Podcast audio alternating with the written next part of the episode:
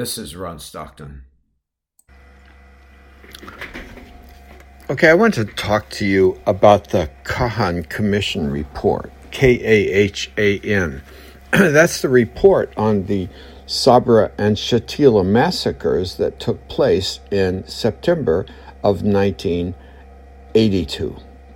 So, um, I want to talk to you uh, about the report, but we need to review a little bit about exactly what happened in those massacres. I'm holding that report, by the way. I've got it right here in front of me. And uh, let me see, how long is that thing? About 130 pages, maybe. And uh, and uh, including a, an introduction by a famous Israeli leader, um, Abba Eban. Uh, this is a very thorough. Uh, they interviewed 58 witnesses. They released this in.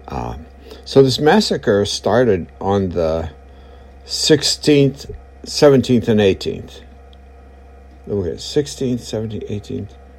Anyway, it was it was three days, to, uh, three three days, and um, the report came out in February of 1983. So they didn't waste a lot of time. It's not like one of those two-year uh, investigations that uh, we we do in this country.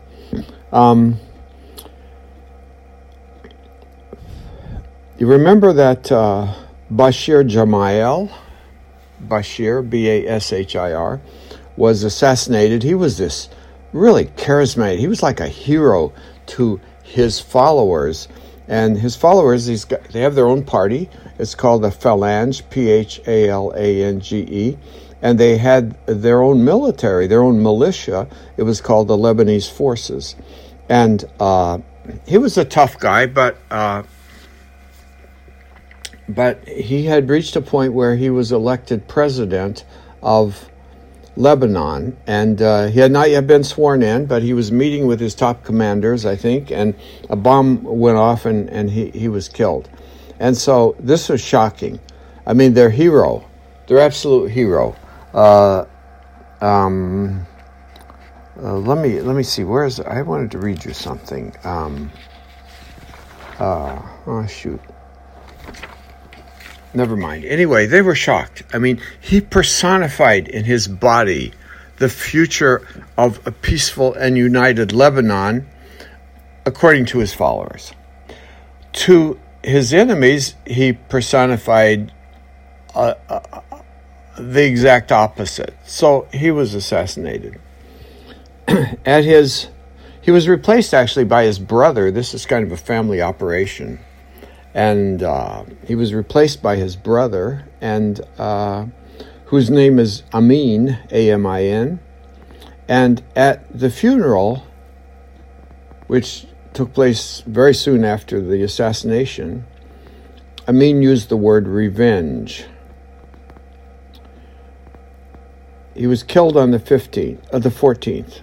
On the 15th, the Israeli military took control of West Beirut. Now, Beirut is divided, it's got two parts to it. The east is the Christian side, and the west is the Muslim side. So the Israeli army moved in and took over the western West Beirut, and that's the that's the Muslim side. Uh, the next day, the massacre started. How many people died?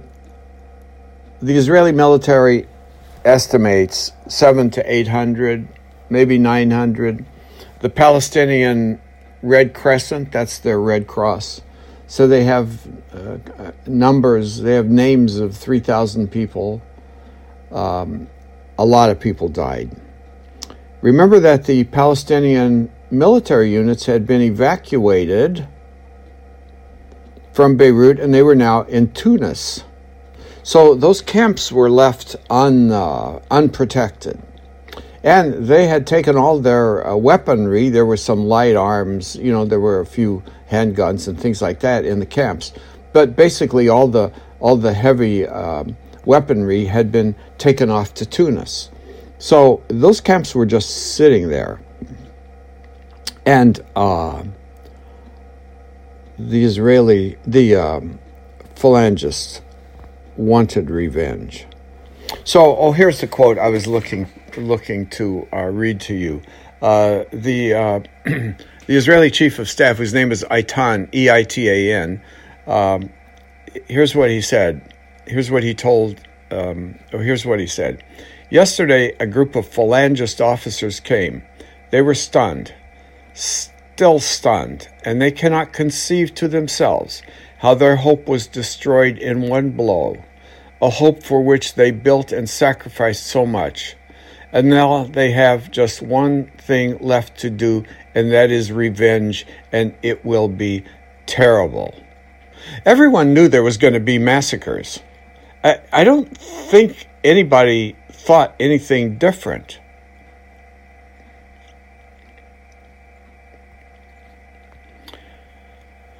The phalangists entered the uh, camps on the 16th They encountered light fire. That means a few people with pistols fired at them, but the artillery, the heavy weaponry, the assault weapons, the AK 47s, those, they were all gone. And the massacre started. During the night, they went on day and night. The Israelis would illuminate the camps with flares. So uh, the, the killing could continue. Um, there are a couple of stories reported in this in this report. By the way, Kahan was the head of the uh, Israeli Supreme Court. He's a really respected person. They had two other judges, just really top notch people. So these people didn't have a political agenda. They were they were just doing a uh, an investigation, and um, and there had been massive protests in uh, in Israel against the war and also against these massacres, and the Americans were leaning on Israel. We were horrified by these massacres. The Reagan administration was, and we leaned very heavily on the Israelis to set up this commission. And uh, and and uh, there were many Israelis, including the opposition. Uh, Shimon Peres, he was the opposition leader. He later became prime minister, and uh, he was in favor of this, and that will come up in a minute.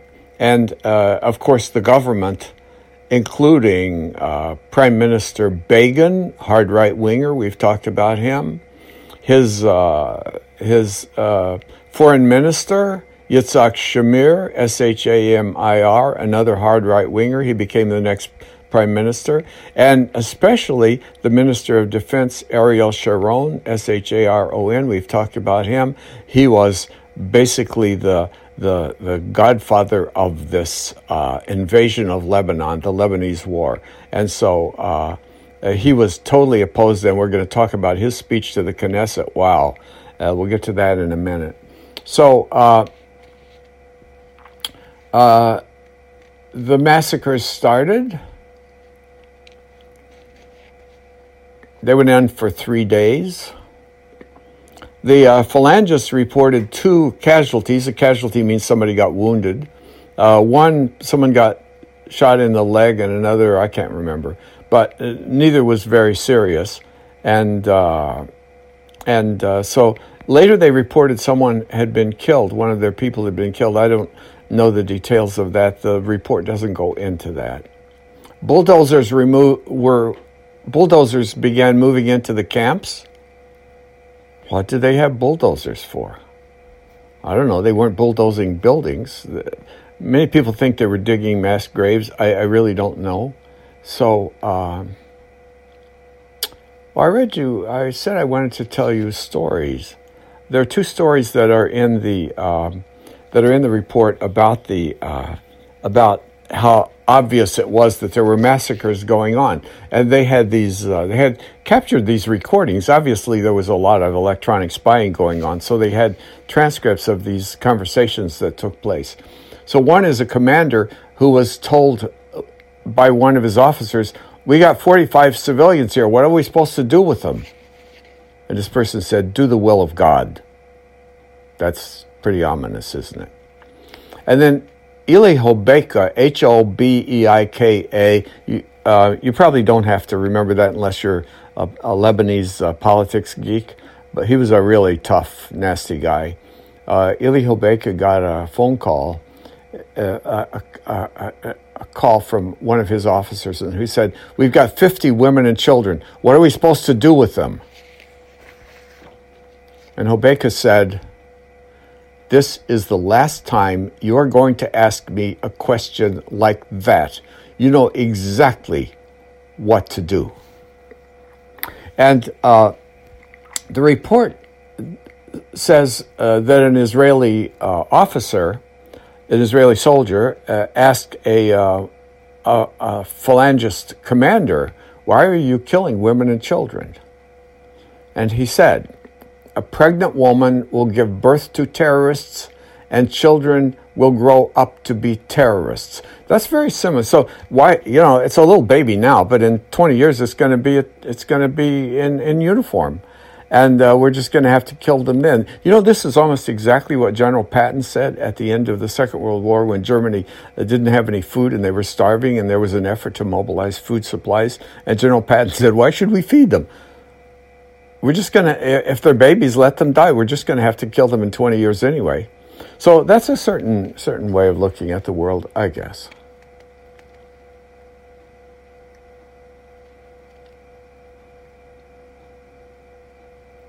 So the Israeli cabinet issued a statement.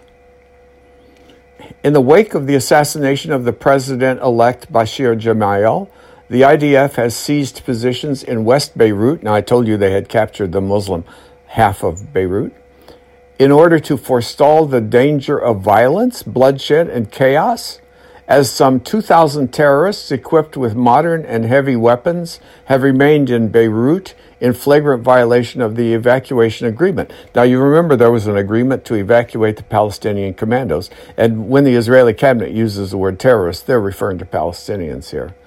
2,000 terrorists equipped with modern and heavy weaponry they were supposed to all be in Tunis. No, they're still there. There's uh, this appears to be totally fabricated, and and I'll read you in a minute. They they issued a, a statement later saying, "Oh, the 2,000 terrorists uh, are now not in Beirut, but they're in in Sabra and Shatila camps." They also issued another statement that. Uh, suggesting that there were any Israelis involved in this in any way whatsoever.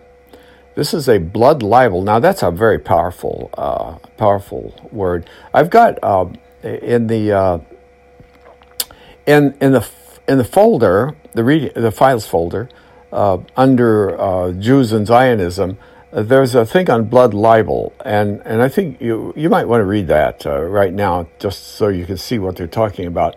In the Middle Ages, there were accusations that Jews uh, when, when a Christian child would disappear, probably fell down a well or something, you know, but a Christian child would disappear, they would say, oh, the Jews stole that child and killed it and uh, drained its blood so that they could make their uh, special uh, bread that they use for their religious services. This was called the blood libel. This is a blood libel against the Jewish state and its government, an accusation the government rejects with repugnance. And then they repeated this is an official statement of the cabinet. And then they repeated the story about 12,000 terrorists and vast stocks of weapons being in the camps. Now, suddenly, they've moved from Beirut to in the camps. No one will preach, and then they get really angry that anybody is suggesting that they might actually do such a thing, be involved in massacres. No one will preach to us moral values or respect for human life on whose basis we were educated, i.e., the Holocaust, and will continue to educate generations of fighters in Israel. This is really defiant right wing uh, Israeli rhetoric. The, uh, the report gave a uh, reported an interview with a man named Yaron. He was Y A R O N. He was, uh, again, you don't have to remember that, but he was the, one of the top two commanders. Eitan, E I T A N, and Yaron were the two military uh, generals who were in charge of, of, of Lebanon. And they, they interviewed him, and he said, uh, we're all responsible, including me. I mean, yeah, thanks a lot. Everybody should have known. Everybody should have done something. We're all responsible. I'm sorry. I was responsible too. Come on someone sitting in in uh, in Jerusalem or Tel Aviv is not nearly as responsible as a military commander who has forces in Beirut in the Beirut area. That's not. Uh, that's just equivocation.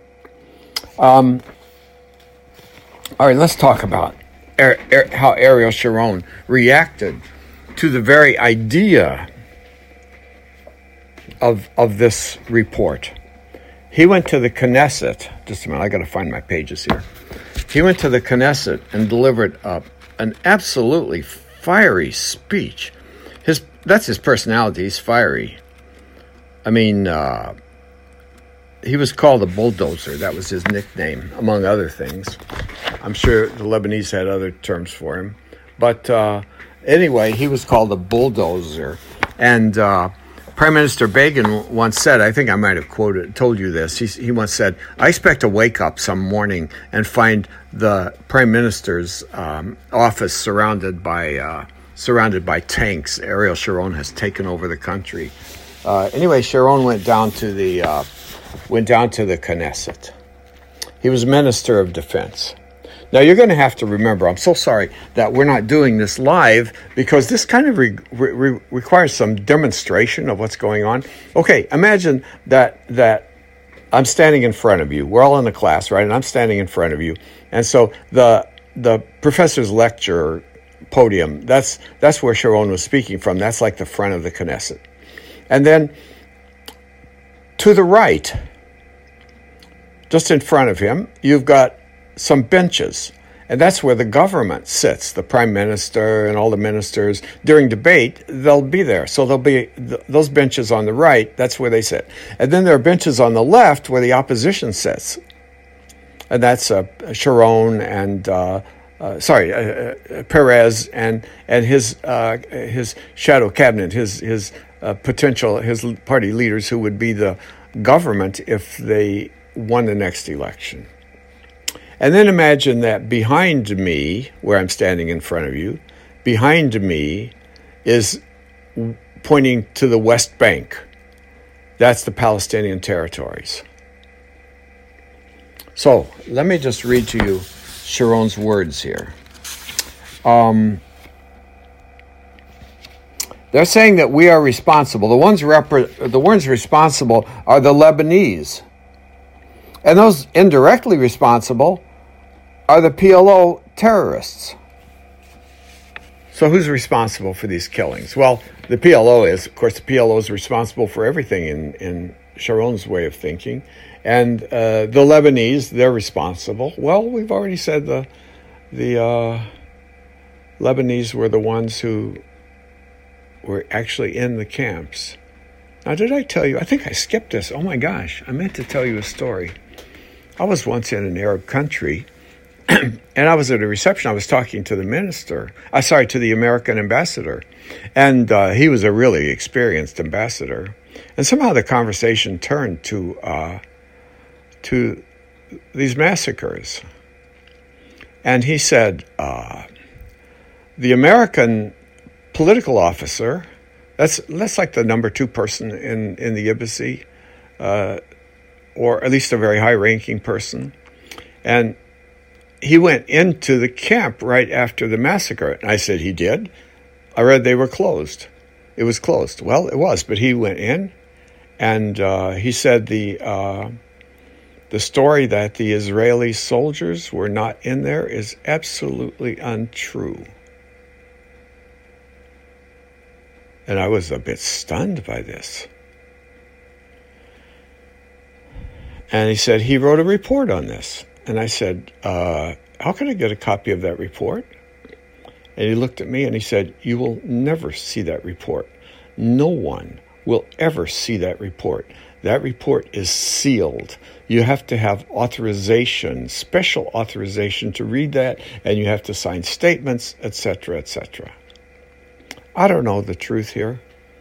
I, I trust that ambassador. He didn't make that up. Anyway, Ariel Sharon. He's standing in front of the Knesset. He's a bull of a man. I mean, he is a giant man, and he and he weighed, uh, you know, three hundred pounds, and he and he lo- and he looked like the kind of guy who would knock you in the head, which is exactly the kind of military commander he was. Someone once said the president of uh, Ezer Weizman, who was the president of uh, a, a top military commander and and later became the president of of Israel, said. Uh, in combat, I would follow Ariel Sharon into hell. But in politics, I will not follow him across the street.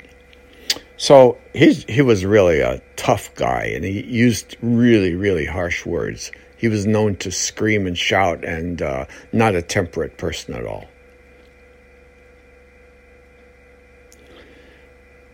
When we agreed to the entry of the Palestinians of the phalangists into the refugee camps, senior commanders distinctly told them, and I quote, that a military force would be allowed into the Shatila camp to seek out and destroy terrorists.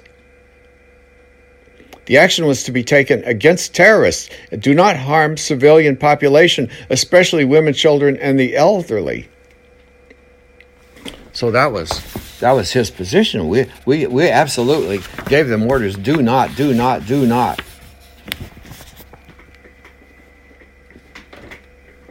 Harm any innocent person. Now, we're going to get back to Appendix B in, in just a minute. So at this point, Sharon is getting hissed. He's making some statements and he's getting hissed. And he said, uh, the opposition leaders are shouting, resign, resign. And that's what you do in parliament. You're allowed to do that as long as you don't insult people personally. So I know you would like for me to resign. The Americans would like for me to resign. All of you would like for me to resign. He's getting a little little wild here at this point. And he says, not only do you want to replace me, the Americans want to replace me. But there's a difference in why you, and he points over to the left. Now, you see, if this were show and tell and we were in a class, I would point so you would see. He points over to the left where the opposition is. there's a reason why you, who toady up to the Americans, toady, oh, that's so, uh, oh, that's disrespectful. Why you want to replace me and why the Americans want to replace me, you want to replace me because you want these seats over here. And he points to where the government is sitting. You want to sit around this table. The, you want to become the government. You want to get rid of me, and you want to become the government yourselves. The Americans want to replace me, not because their objective is Beirut, they don't care about Beirut, but because their objective is Jerusalem. Their objective is Hebron. Their objective is Bethel. Their objective is Elon Moreh and Ariel. And you, in your collaboration, are deliberately lending a hand to the replacement of Israel in order to get power with the help of others, foreigners, and to give up parts of the land of Israel, Eretz Israel. In other words, the West Bank is Israel. It's not the West Bank. It's not the Palestinian occupied territories. It's Israel. It's Eretz Israel. We'll talk about that term uh, in, in the next lecture, I think. You, your objective is this table. He points to the right. Their objective is it there. Okay, now what did I tell you that if I were standing in front, we would pretend that behind me was the West Bank? So he throws his arm up in the air and he says, It's there. And he points to the West Bank. You, in linking up with them, are helping them to implement the comprehensive solution presented to us. This was Ronald Reagan's proposal to, uh, to uh, what he called a comprehensive solution that would solve all the problems dream on, which is handing over parts of the land of Israel, you will not succeed. No, we're not going to pull out of the West Bank. No, we're not going to give them one square inch. No, that's the plan. We're going to create a Palestinian mini state there. No, we're not going to do that. They will not succeed. You will not succeed in eliminating Israel. Oh my gosh. That's kind of a strong set of statements. And then, uh, just a minute. You're throwing oil on the fire of anti Semitism, a bonfire of blood libels, a, blood, a bonfire, what an image, a bonfire of blood libels.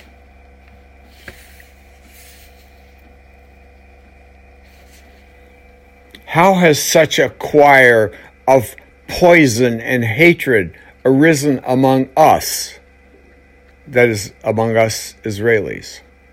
self hatred like this to suggest that we are guilty of the massacre in Beirut.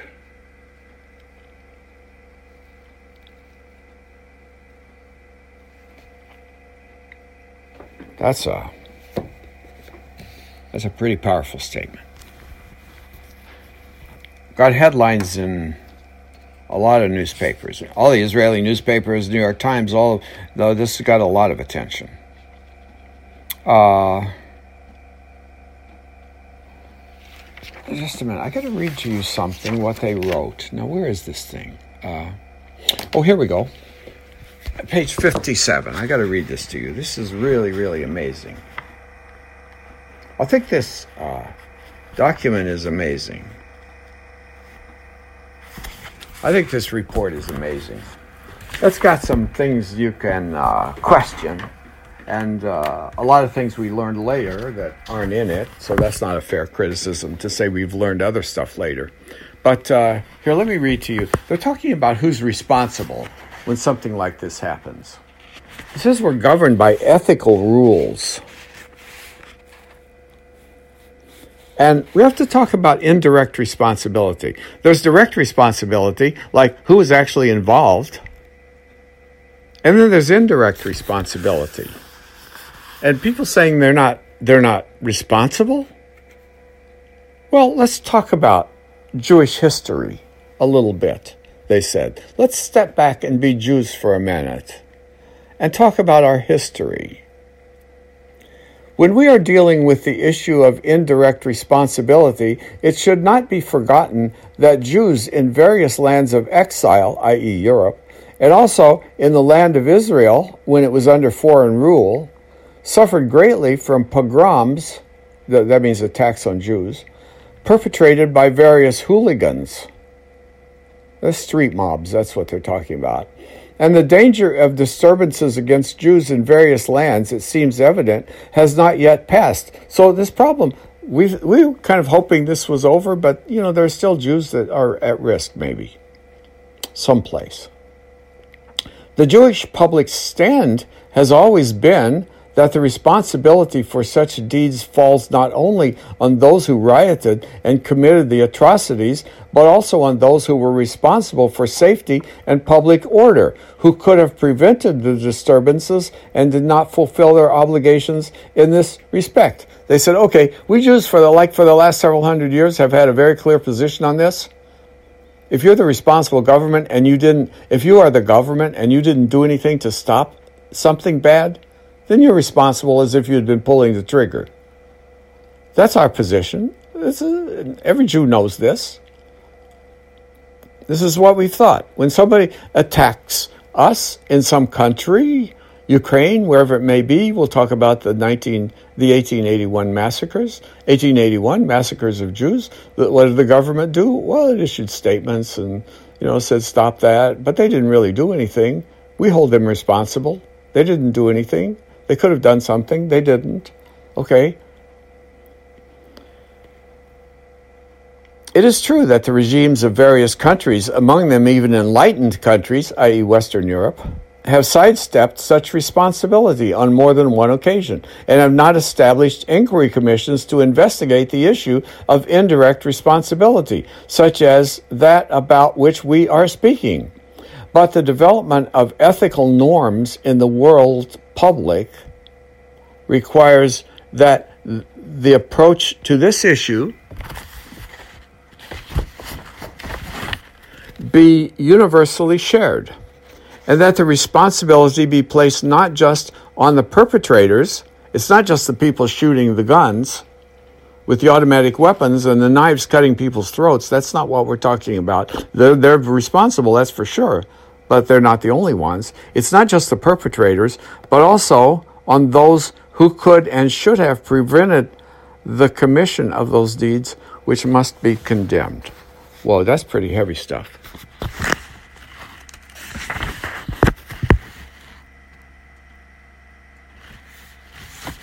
In our view, everyone who had anything to do with the events in Lebanon, whoa, the, the whole events in Lebanon, huh, should have felt apprehension about a massacre in the camps. Everybody knew that this was coming. And the fact that you didn't do anything, please don't say you didn't do anything. We're not responsible. Of course, you're responsible. I think this is really amazing. This is really, this is really heavy, heavy moral, moral uh, uh, positions. Um, now, regarding uh, responsibility, they went in to talk about responsibility and indirect responsibility, direct and indirect. So,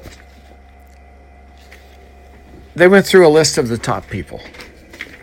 The Prime Minister, Begin, he was indifferent. He didn't seem to want to know things. He like went off to his went off to his bedroom or something, you know, and didn't ask.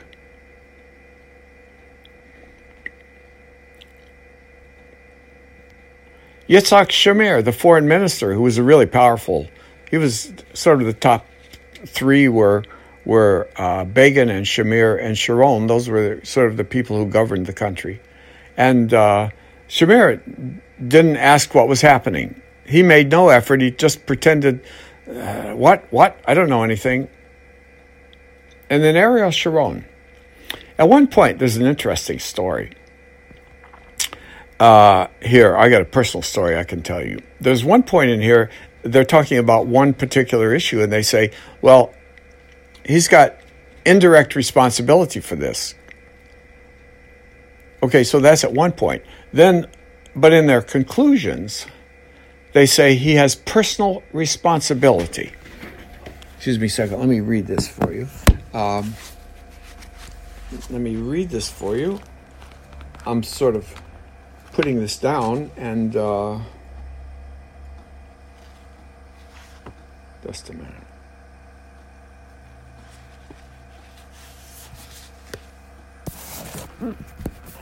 We shall remark here that it is ostensibly puzzling that the defense minister, Sharon, did not make did not in any way make the prime minister privy to the decision of having the phalangists enter the camps. So he didn't re- he made a field decision of significant a significant change in policy and didn't tell anybody.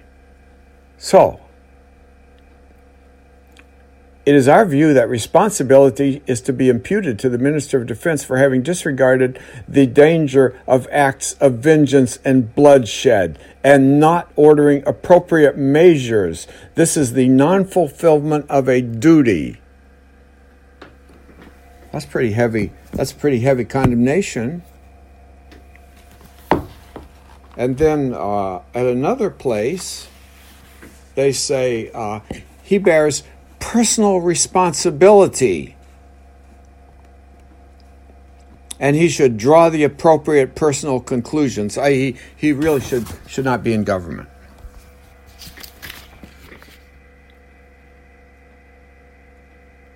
And regarding Chief of Staff Eitan, Raphael Eitan, we draw grave conclusions, is said. Okay, wait a minute. What was I told you I had a story? Yeah, let me tell you my story there was a uh, on the anniversary of this uh, massacre, uh, which is uh, mid mid September, and uh, there was a newspaper. Uh, I think it was Newsweek. I think it was Newsweek because I subscribed at the time, and they ran a story, and they said that the that the Kahan Commission report had found Sharon guilty of indirect responsibility. So I wrote a very polite uh, uh, letter to the editor and said that, in fact, on page so and so, they said that he had direct responsibility. And uh, uh So they actually ran that letter. It was nice. But they added something re- the, regarding the massacres in those camps. They added something. They put in a sentence that I had not put in. They said, the actual killing was conducted by Christians. Just, I mean, like that. Right there, Christians. Like, turn this into some kind. You got to remember that in in in the Middle East, religious groups are really ethnic groups with religions. So the phalangists, okay, they've got they worship in a Christian church, but they're not exactly taking papal encyclicals, you know, rulings from the church and deciding how to behave themselves. They're they're ethnic groups. Jews are an ethnic group. Shia and Sunni, those are ethnic groups. The Druze are an ethnic group. They've got religions. So to think that this somehow has to do with religion, like, oh, we're going to kill people because they have a different religion. No, that's not that's not the way it works. Uh, there's there's political issues here. These are political issues. So they changed it to make it feel better. Um, let's see what else. I'm just about finished. Uh, Major Haddad, do you remember that? The Southern Lebanese Army. Uh, they said they were not involved. So that's probably true. They found no evidence that, that, that they were involved. They did not mention the Damour Vengeance Brigade. Remember that I mentioned to you the Damour massacre that had occurred, and a group of the young children who now adults who had survived that and were in a military unit called the Damour Vengeance Brigade. They were flown in, and we can imagine what they did. Menachem Begin soon stepped down. Uh, he had a couple of reasons. Maybe his wife had died. He was very distraught, and and things just got to him, so he stepped down. Later, uh, you know, if you go to Israel uh, you, in a bookstore, you can find a uh, the Jerusalem Post uh, was a very progressive left wing newspaper. It's more right wing now, but uh, or at least not left wing, but they've got a collection of the front pages of the Jerusalem Post and with stories. And so one of the has to do with when um, Begin is retired. And he's a very old man now, and he never goes out, and he keeps the windows closed. He lives in darkness, but he has this aide. And uh, this person says to him once, Mr. Mm, Prime Minister, do you ever uh, do you ever have any contact or conversations with Mr. Sharon? And uh, Begin says to him, Do not ever mention that man's name in my presence again. So I don't know what happened, but uh, didn't work out well. Uh, when Begin stepped down, he was replaced by Shamir, who was probably more right wing than Begin. Uh, Ariel Sharon was supposed to make the correct conclusions. Uh, he got removed from his position as defense minister, but he stayed in the cabinet as a minister without portfolio. So he still was a very powerful person. Um, appendix B, last point. At the end, it says there's an appendix. It's sealed for, for reasons of national security. It's still sealed. We don't know what's in Appendix B. If anybody knows, if anybody knows, I haven't seen it. If it's ever been leaked or released, I, I, I don't know that. So, what what's in that? Well, someone in Time magazine, sorry, uh, yeah, Time magazine, reported that Ariel Sharon had attended the funeral of Bashir Gemayel, which he had, and that he had had a conversation with a top phalangist leader, and I can't remember if it was uh, the brother Amin or one of the commanders, but the newspaper report was that he had uh, he had had a conversation, and Appendix B said that they had discussed revenge and massacres. Okay, we don't know what uh, exactly where did this reporter come up with this? Probably in a bar somewhere. I don't know or somebody said to him, "You know what's in that report?" And they didn't know, but they were saying what they thought was in there. Who knows? I don't know. And he thought he had a source, but Ariel Sharon sued them and said, "This is this is blood libel," and he sued. And so they called the reporter and said, "Okay, what's your source?" And it turned out he couldn't produce a reliable source. And Time Magazine uh, basically settled the suit. I think they lost the suit. It was a libel, and uh, Ariel Sharon won, which is pretty uh, uh, pretty shocking considering how violent he is. But he, on this particular point, he won. We still do not know what is in Appendix B. Maybe it's exactly what that news report said, but they couldn't prove it. I don't know. Time Magazine issued a retraction saying this was not one of our regular reporters. He didn't have he didn't follow normal uh, vetting. He didn't confirm his source, his information. This was heavy information. You should have confirmed it. And so they issued kind of an apology. And Ariel Sharon, I don't think they gave him a jillion dollars, but uh, you know, if he won one dollar, he was going to be happy. That's all he wanted was was to have his name cleared in some in some way. So that's uh, that's the Kahan Commission report. I think it's quite amazing. There are very few countries that would engage in that kind of self reflection. I think it's uh, to the credit of Israel that they did, but on the other hand, uh, the political forces, Begin, Shamir, Sharon, Netanyahu, none of them are none of them are, are, are embracing this report. Of course, that's 83 came out in, in 83. It's been a long time, but still, it uh, the survivors of that are now probably grandparents. But uh, the little kids who survived, but there are still little kids who survived. And um, anyway, that's the report. That's Sabra and Shatila. Uh, you could probably find things in the newspaper about that. And as I'm talking right now, it's actually, uh, what is it? Um, it's February, uh, oh, sorry, it's uh, September, just a minute, let me see, it's September what? September, today's 17th. Oh, this is the anniversary. Ah. Okay, bye bye, thanks.